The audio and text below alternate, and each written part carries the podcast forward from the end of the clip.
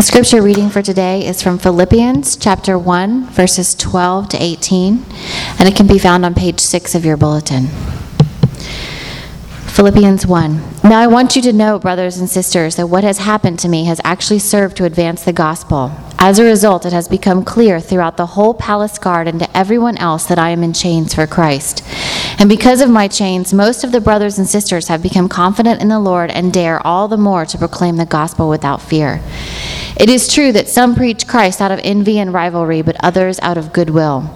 The latter do so out of love, knowing that I am put here for the defense of the gospel. The former preach Christ out of selfish, ambition, selfish ambition, not sincerely, supposing that they can stir up trouble for me while I am in chains. But what does it matter? The important thing is that in every way, whether from false motives or true, Christ is preached. And because of this, I rejoice.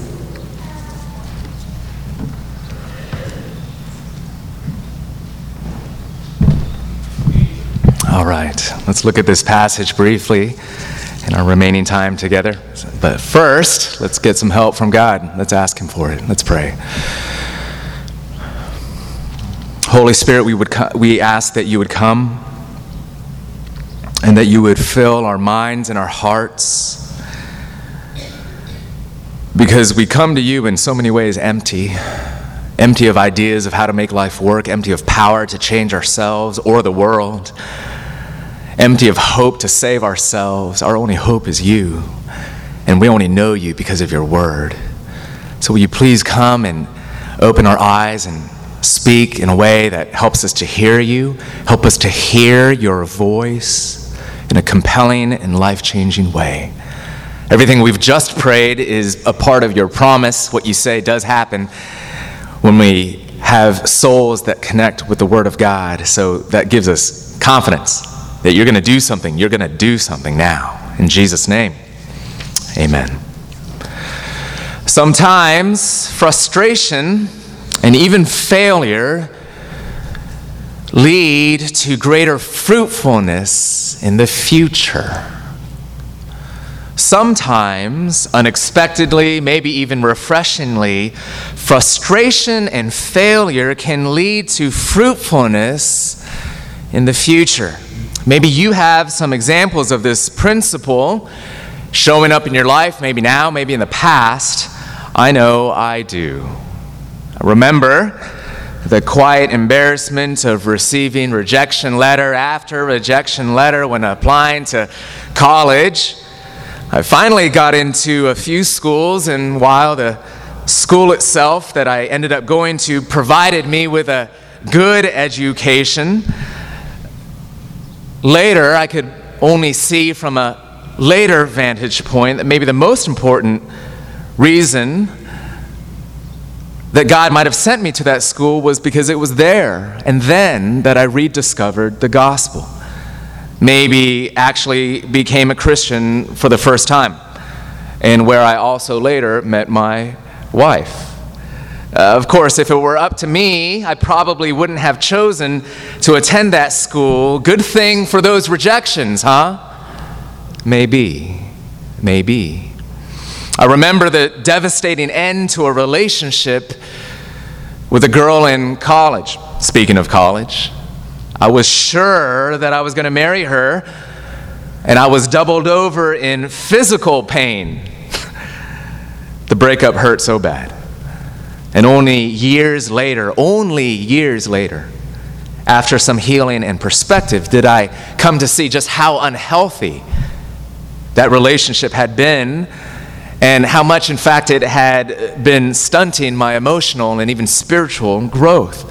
Uh, dare I thank God for a failed relationship?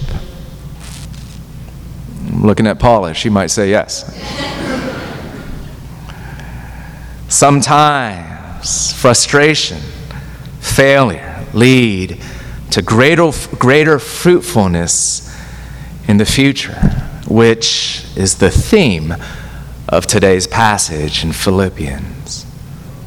As we saw last week, Paul opens this letter with deep words of gratitude to the Philippian church in northeastern ancient Greece gratitude for their partnership in the gospel. He's thankful for their friendship, their fellowship. In today's passage, he's starting to address one of the main reasons why he's writing them in the first place. Paul is writing to encourage the Philippians, to lift them up. Why? Because they're in danger of getting discouraged, of running out of gas spiritually and emotionally. Well, you might say, why? What's going on? Well, you look in verses 13, 14, 17, and different places in this passage, he makes reference to my chains. I am in chains. I'm in chains for Christ. You see, Paul is writing this letter from prison. And to be more precise, he's not behind bars, he's actually under house arrest, chained full time to a Roman imperial guard, a soldier.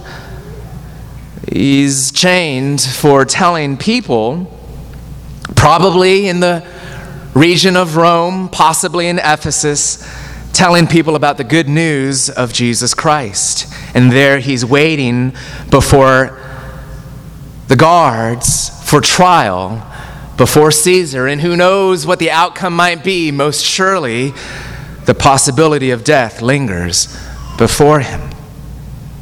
I mean, you just got to imagine what this might be like for the early Christians just barely getting off the ground over the last couple of years. You know, it's sort of like getting your MVP injured. Uh, like uh, for you basketball fans, Kyrie Irving in the last week going down in the NBA Finals with a busted kneecap. Only worse, it would have been as if LeBron James himself were out for the season. Let's hope not. Let's hope not. It'd be devastating for the Cleveland Cavaliers, devastating for sports fans, some of them. The founder of their church, the Apostle Paul, their spiritual father, the great missionary, the leader of this grand movement of the gospel in the ancient world, suddenly knocked out, suddenly in chains, suddenly facing death. And you could almost hear them saying, What has happened to him surely has served to depress the gospel, or to set back the gospel, or to lead to the failure of the gospel.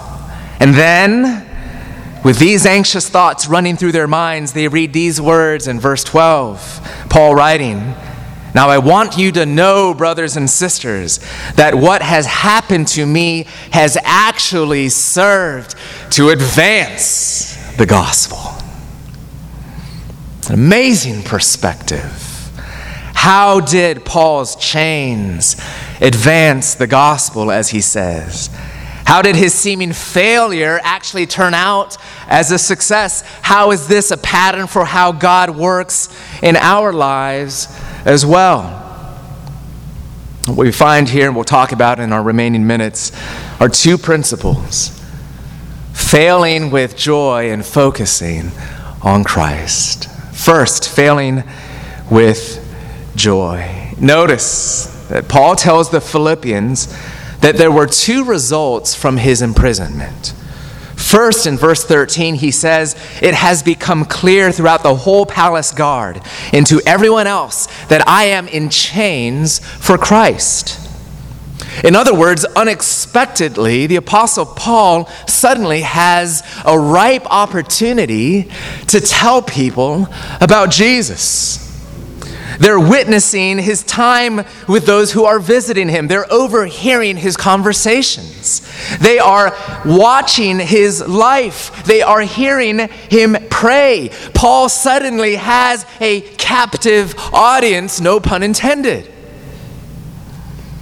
It wasn't despite his suffering, but rather through his suffering that the gospel was being communicated to a most unlikely group in a most unlikely way, in a most unsearchable fashion. I mean, you have to understand the irony of all this. The Apostle Paul had a grand ambition to take the gospel to the farthest places of the earth. It's actually why we have the book of Romans. He was writing a letter to the early church in the capital city of Rome, the capital of the Roman Empire surmising as he was that it would be a great strategy to bring the gospel of Jesus not just to Rome, but to the whole Roman Empire and even on to Spain. So he writes this long letter to review for the church there what he believes and teaches and preaches, hoping to solicit their support, not unlike in the way in which we're supporting the Lees in their work in Turkey. It was a missionary letter, this book of Romans. He had every ambition to go, probably imagining himself of walking in the front door of Rome, taking a boat, traveling afar, maybe knocking on the door of Caesar. Who knows what he had in his mind? Do you understand? Paul's dream came true, just not in the way that he ever would have imagined it. Not in strength, but in suffering. Not in power, but in weakness. Not as a free man, but as a near slave, a prisoner in chains. But you think about it, how else was the gospel ever going to get in to the recesses of the Praetorian Guard? What strategy would you come up with? Probably not this one, but this is precisely how God, in His wisdom, chose to bring the good news of God's grace to people who otherwise may have had no opportunity to hear it. The gospel was going forth, but secondly, Paul says this in verse 14 because of my chains, most of the brothers and sisters have become confident in the Lord and dare all the more to proclaim the gospel without fear. So the other Christians around Paul, he says, begin to see him being persecuted. They hear about his suffering, and they're emboldened to tell others about Jesus. Paul says literally, they were persuaded by my chains. They heard about his suffering. They were moved by his self sacrificing trust in Christ. They were reminded that Jesus is worth it.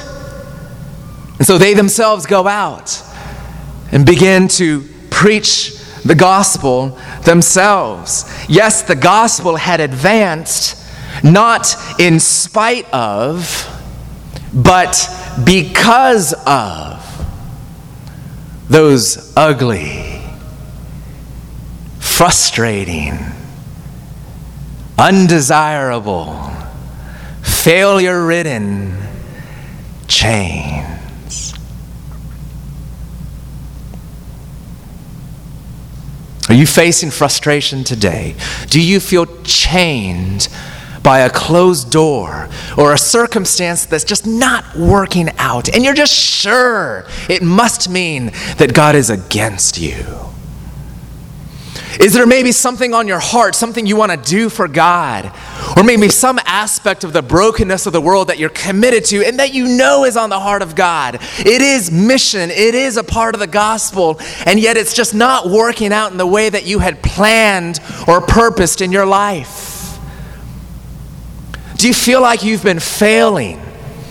Do you feel like you've had every right intention to do good things, maybe even great things, and yet you're sitting there, maybe even feeling embarrassed at how little progress you've made? Consider the life and the words of Paul this mysterious statement that he puts before the Philippians to encourage them, this statement that can only be grappled with and understood and lived, abide, uh, abided by with the eyes of faith, when he says, What has happened in his imprisonment has actually served to advance the gospel. Things are not as they appear in your failures and your frustrations. Because actually, God is doing more than you can dare imagine. You feel stuck behind that closed door. Actually, could it be that that is exactly where God wants you to be? You're wrestling with that blocked goal in a relationship or in your career or in your life. But actually, God is working all things together for good.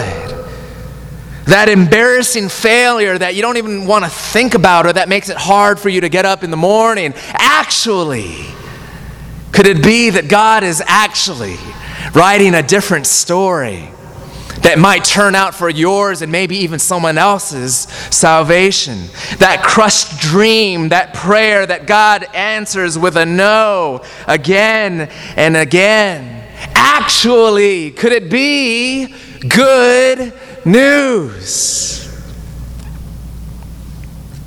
This past week, I was talking with someone in our church who'd been working on a, a very time intensive project in another city. And it's a project that's actually given them the opportunity to spend extra time in that city with their brother who lives there. And it was so encouraging to hear this person say, you know, that project that I'm there for, that I'm working on, truth is, I don't know, it might actually totally fail.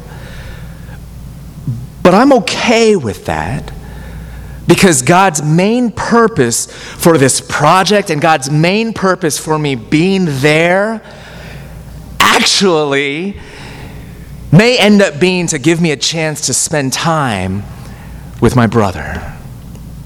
Are you learning to think like that? Are you learning to process and reconfigure and re relate, relate to your frustrations, your failures, even the potential ones in your life? Because how much energy do we actually put into avoiding those challenges if we're honest with ourselves? Avoiding pain and conflict and hardship and embarrassment, avoiding closed doors and maneuvering ourselves around these very things that God so often uses for your good and for His glory in the advancement of the gospel. And as you think about these things in your life, I'd encourage us to think not only in terms of failures that work out for our own good in the end, but also ways they work out for the advancement of the gospel. The way in which you see someone's life being changed because of an unexpected providence in your life. The way someone comes to faith, the opportunities that you have to share good news, the way in which you can embody it in words and in deeds, loving people in their brokenness, open doors through our chains. And the only reason why we can believe this way, as Paul can see it this way, the first premise to all of this that our chains can have meaning and value and power is the belief that Jesus is unchained. The belief that he's on the loose cannot be held back. God is in control. As teacher and scholar and author Alec Motyer writes about this passage, God rules. The pressures of life are the hands of the potter who is also our Father. The fires of life are those of the refiner. He does not abandon the perfecting process to others, nor is he ever in his sovereign greatness knocked off course by the malpractice of evil men or by the weakness of good men. God is in control even of your chains. For some of us, the challenge today is to dare to believe that God has us perhaps exactly where He wants us to be, even if He's not doing what we thought He would be doing. That God may be using the very circumstance that you today are most trying to run from or get out of.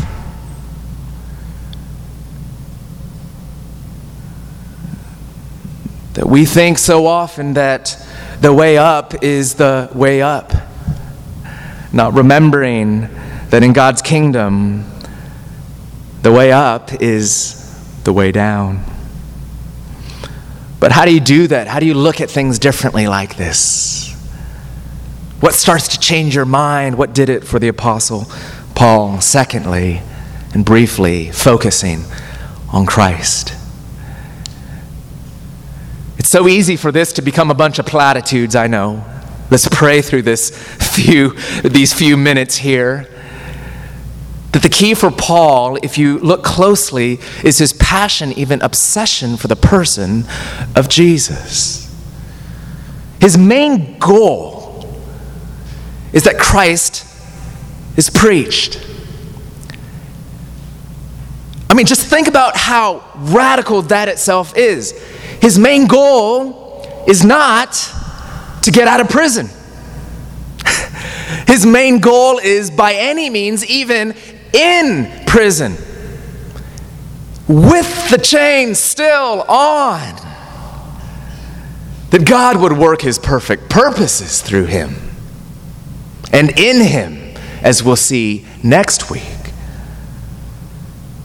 Fact, you just hear this strange perspective of the apostle worked out as he talks about the fact that, sure, people are being emboldened to tell more tell others about Christ more and more, but a lot of them are doing it with really mixed motives. He says some preach Christ out of envy and rivalry.